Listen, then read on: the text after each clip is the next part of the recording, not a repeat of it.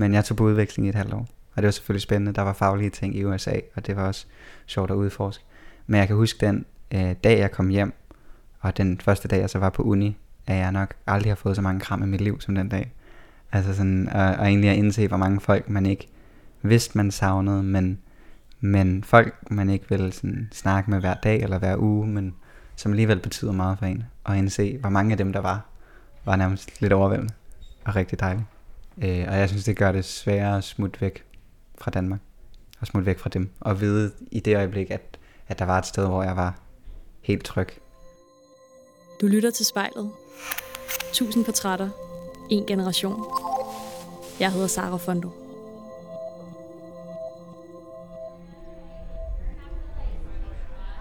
Lige om lidt, så skal jeg møde Albert. Han læser fysik, og så er han i en alder af blot 22 år blevet publiceret hele tre gange i store tidsskrifter med sin forskning. Han er især kommet på alles læber med den seneste, hvor han altså har løst en 40 år gammel astrofysisk gåde om sorte huller. Og det lyder jo alt sammen ret vildt.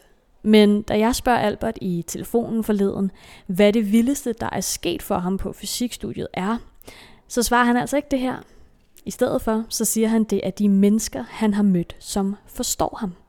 Men hvorfor har det haft så stor betydning for ham? Det søger jeg svar på i dag i spejlet. Hej. Hej, Sara. Hvad er der med dig? Hej. Ja, så der er ikke, det er ikke en uh, ring på ting. Det er, Ja, jeg er okay. nødt til at komme ned. Men uh, Det er da ikke et helt dårligt sted, hva'? nej, Eller sådan en placering. ja, det var mega dejligt. Jeg kigger på rundtårn og sådan ja. Beundrer lidt. Åh, oh, jeg Det bor herovre. Yes. Hvor længe ja. har du boet her? Siden marts. Siden marts. Så mange Nå, okay, så det, Ja. ja. Stadig. Stadig Jeg har lyst til en kop te, eller Um, sportscola, eller... Ja, måske noget vand ville være dejligt. Cool. Nå, Albert, vil du ikke starte med bare lige at ja, give mig en lille rundvisning her på dit øh, fine værelse? Ja, det kan vi godt. Øhm. øh, jo, vi befinder os øh, på Regensen, Store Kanikestræde, øh, på fjerde gang på anden sal. Øh, og det er så mit kollegieværelse her, øh, hvor jeg så, hvad skal man sige, lige nu er lidt rodet, fordi der ligger lidt malerudstyr rundt omkring. Og øh, hvad, hvad har vi ellers her? Vi har en hel masse formler, der ligger på et bord, som nok skal ryddes sammen på et tidspunkt, og så har vi en meget uret seng. Ja. Er det primært her, du sidder og øh, studerer? Øh, nej, det er sådan set rimelig meget overalt. Jeg øh, synes, det er hyggeligt altid at tage nogle formler med, tror jeg. Og når du siger altså formler, hvad er det så helt præcist? Øhm, ja, så det kommer meget ind på øh, problemer, tror jeg. Øh, mange af de ting, jeg laver er på en computer, så det er altid noget, jeg har i tasken. Øh, så det er sådan noget, man jo godt kan hive frem, selv hvis man er på en lille mål et eller andet sted, og lige har et kvarters tid, man ikke troede, man havde. Så øh, umiddelbart, så det arbejde, jeg har, tager jeg med mig overalt. Og du maler, eller hvad? Øh, jeg er ikke særlig god til det, men jeg synes, det er ret sjovt. Øh, det, ved jeg ikke, det er sådan at tænke på en meget anden måde, end det, jeg skal gøre i hverdagen. Og det synes jeg er meget sjovt. Hvor længe øh, har du gjort det? Og kun, øh, det var en ting, jeg startede med corona. Så det er et lille års tid. Lidt mere end et år. Så du har ikke malet det, der hænger her? Nej. Nej, det er, det er en meget flot, meget impressionistisk maler, så det skal jeg ikke lige øh, forstå, jeg kan ikke skabe.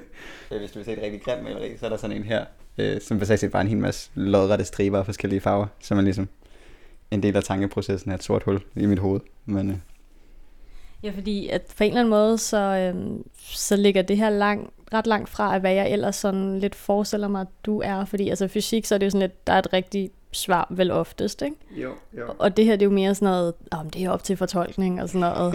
Har det været for at få, altså et lidt sådan, ja, hvad siger man, et outlet fra, hvad dit liv ellers drejer sig om?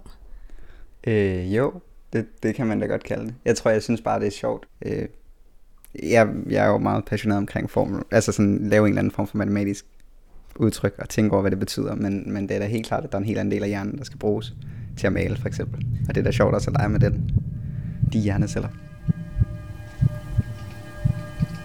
Jeg hedder Albert, jeg er 22 år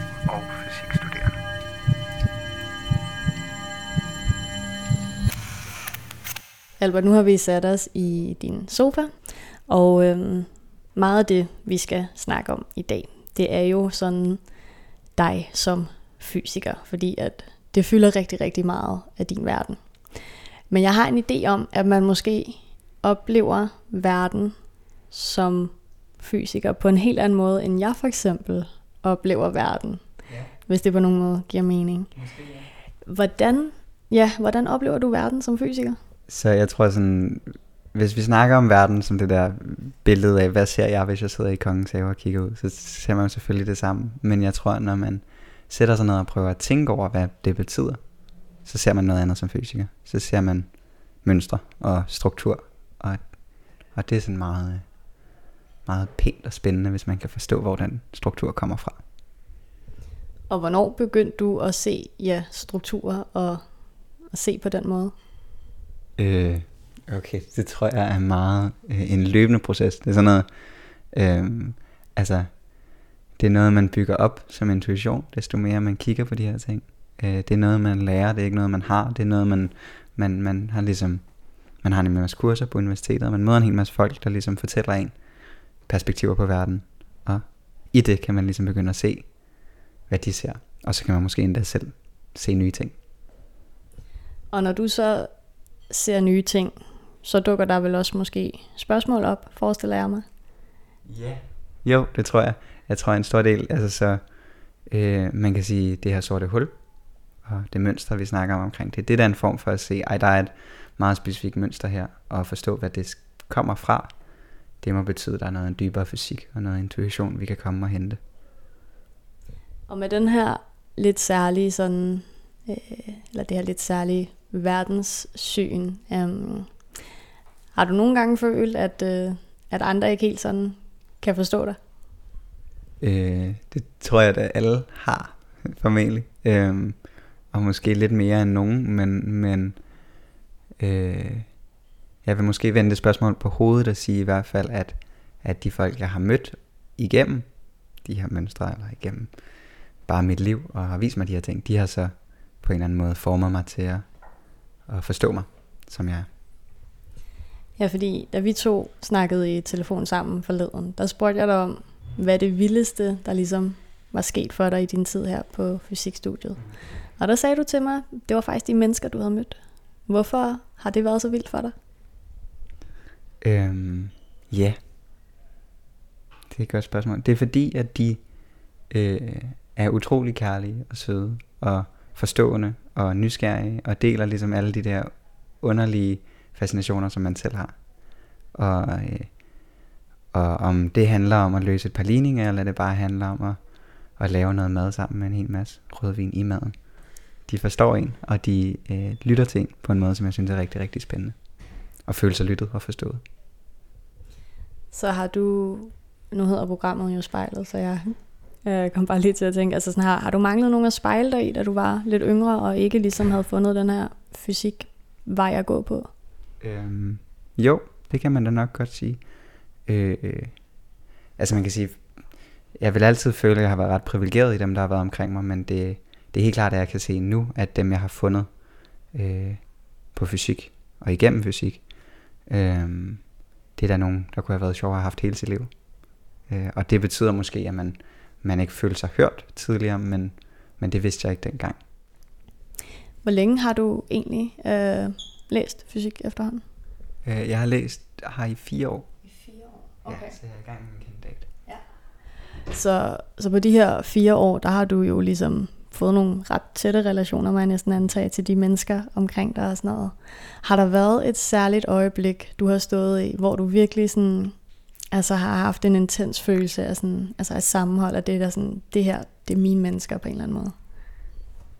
Øhm, Ja, yeah, så altså et eksempel for mig i hvert fald. Om nogle af de her ting ser man måske først, når man smutter. Men jeg tog på udveksling i et halvt år. Og det var selvfølgelig spændende. Der var faglige ting i USA, og det var også sjovt at udforske. Men jeg kan huske den øh, dag, jeg kom hjem, og den første dag, jeg så var på uni, at jeg nok aldrig har fået så mange kram i mit liv som den dag. Altså sådan, og, og egentlig at indse, hvor mange folk man ikke vidste, man savnede, men, men folk, man ikke ville sådan, snakke med hver dag eller hver uge, men som alligevel betyder meget for en. Og indse, hvor mange af dem, der var, var nærmest lidt overvældende og rigtig dejligt. Ændrede den altså oplevelse noget for dig? Øhm, ja, jeg synes, øh, en af de valg, jeg står foran nu, det er, at jeg skal finde ud af, om jeg skal tage min PhD i udlandet. Øh, og jeg synes, det gør det sværere at smutte væk fra Danmark. Og smutte væk fra dem. Og vide i det øjeblik, at, at der var et sted, hvor jeg var helt tryg. Øh, og det måske ikke er det samme sted, hvor jeg får de bedste faglige udfordringer. Den er lidt spøjs. Jeg hedder Albert, og jeg føler mig forstået på fysikstudiet.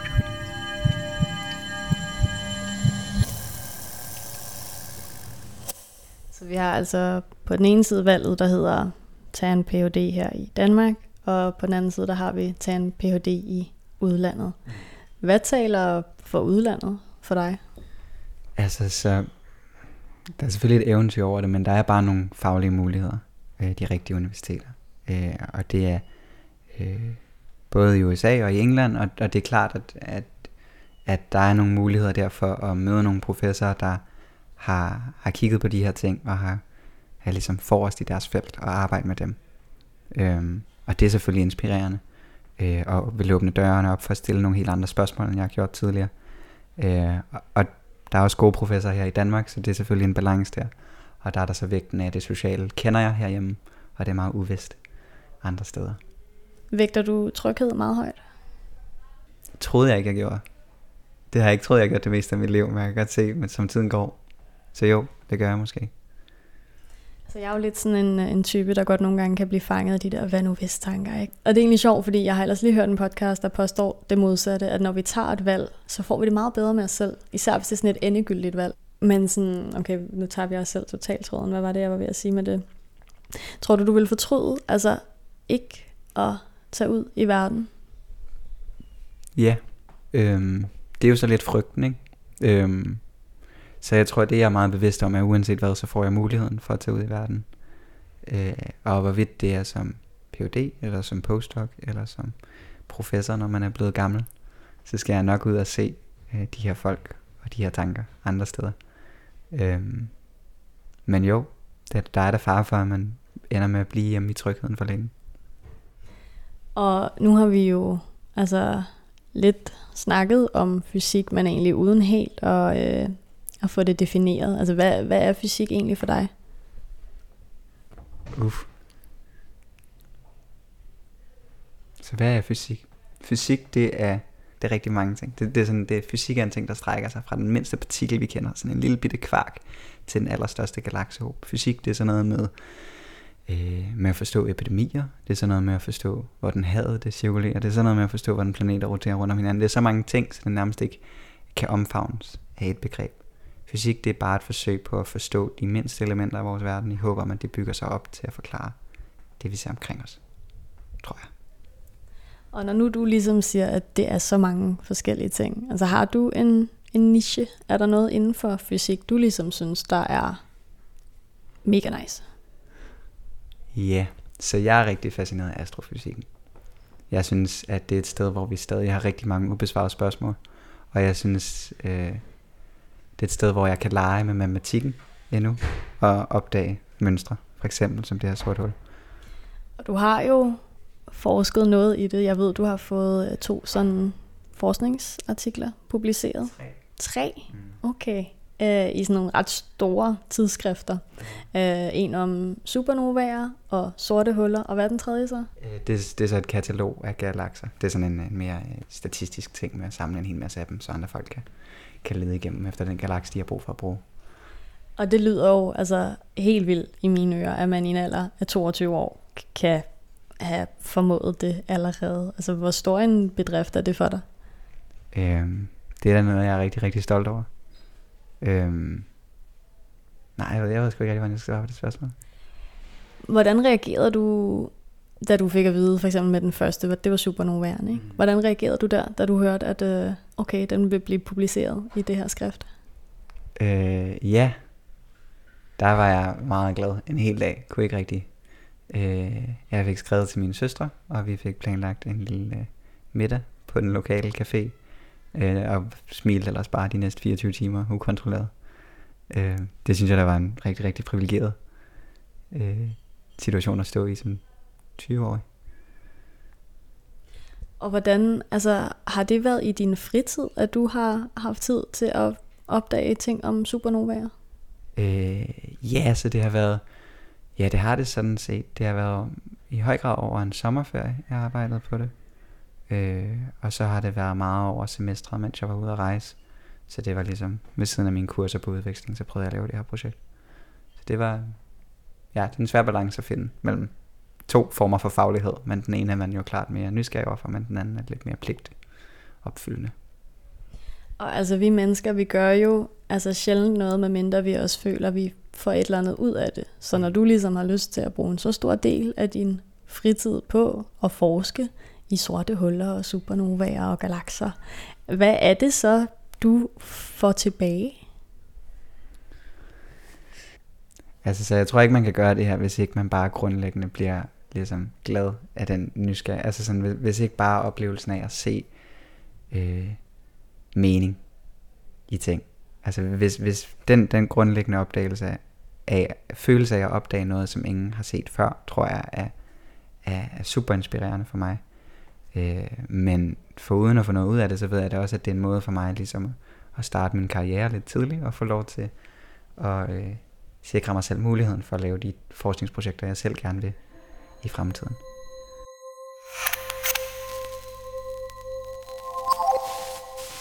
Jeg ser mig selv i spejlet. Jeg hedder Albert. Så føler du, at de her tre forskningsartikler har åbnet nogle døre for dig allerede? Øh, ja, det synes jeg, det har. Det er da... Øh, vi snakkede meget om, at det her blive forstået. Og det har, det har åbnet nogle... Altså, jeg tror meget hurtigt, at... Og der er jo ikke noget ondt i tankerne, men, men folk øh, øh, vil ikke bare lytte til en arbitrær studerende. Øh, men det at vide, at jeg nu kan sende dem det her arbejde, og så ved de ligesom, at jeg har bagagen i orden, øh, så, så bliver jeg... Så er der nogle, nogle folk, der holder døren åben. Og det er da klart, jeg kan godt føle, når jeg går rundt med professorer og snakker med dem nu, og det er både en intern proces i at føle, at jeg har tillid nok til mig selv til at turde snakke med dem, øh, men også at de rent faktisk stopper og lytter efter, hvad jeg siger, og bliver forstået. Du lyder lidt som sådan en super studerende i mine ører, altså meget passioneret, og du ved også i din fritid og alt det her. Hvordan tror du, at andre ser på dig? Øh, så, så den her ramme, der ret hurtigt bliver dannet omkring, at folk ser mig gennem artiklerne, det er jo ikke, det er jo ikke den, øh, folk på fysik ser mig igennem. Jeg kan godt lide at være med i vores revy. Jeg kan godt lide at danse, og, og jeg kan godt lide at, øh, at være vejleder for de nye studerende, og det indeholder alt muligt ansvar, jeg, og alt muligt mangel på ansvar. Ja, altså, jeg tror ikke, det er så øh, et meget et enkelt perspektiv, folk har af mig. Så det er ikke fordi, du lidt er kommet op på sådan en pedestal af at have fået publiceret alt det her, og virkelig sådan klø på med de ting, du gerne vil? Øh, nej, det tror jeg ikke, og hvis jeg nogensinde gør, skal jeg nok prøve at skynde mig ned derfra. Hvad skal det så alt sammen føre til? Altså hvis vi skulle gentage den her samtale om, øh, om fem år, eller selvfølgelig ikke gentage, det vil være en ny samtale, men altså, hvad er det så for en øh, Albert, jeg vil møde der? Jeg håber, at du vil møde en Albert, der øh, var kommet langt nok i processen til, at, at han for det første havde løst en masse sjove problemer, men at han nu kunne bruge det til rent faktisk at øh, ændre ting. Og, og sådan man kan sige, lige nu er det stadig meget øh, Øh, et privilegium at blive hørt, men, men det er selvfølgelig, hvis man rent faktisk får muligheden for at sige ting, som man... Ja, så, så det, det, det, det har jobplan med. Jeg synes for eksempel, at, at der er nogle ting ved måden forskning foregår på, som jeg gerne vil som grundlæggende reformere for eksempel. Øh, jeg synes, at man skal prøve at understøtte øh, øh, forskning helt ned til mit eget niveau, til studerende, men at man egentlig skal prøve at overveje at give øh, mindre beløb til forskere, men give dem til flere, sådan så man mere demokratiserer processen. Øh, og det synes jeg for eksempel, jeg synes øh, måden, ej, nu bliver det meget politisk, men måden PhD-ordningen gør på, er ret urimelig over for, øh, over for kvinder øh, i hvert fald hvis man gerne vil have børn. Og så jeg synes, der er, der er ting, jeg gerne vil ændre ved systemet, når jeg en dag rent faktisk har nok autoritet til at blive lyttet til. Ikke bare om det videnskabelige. Og nu har vi øh, lige snakket lidt om, om fremtids Albert, men hvad med, hvad med nutids Albert? Hvad er sådan allervigtigst for ham lige nu?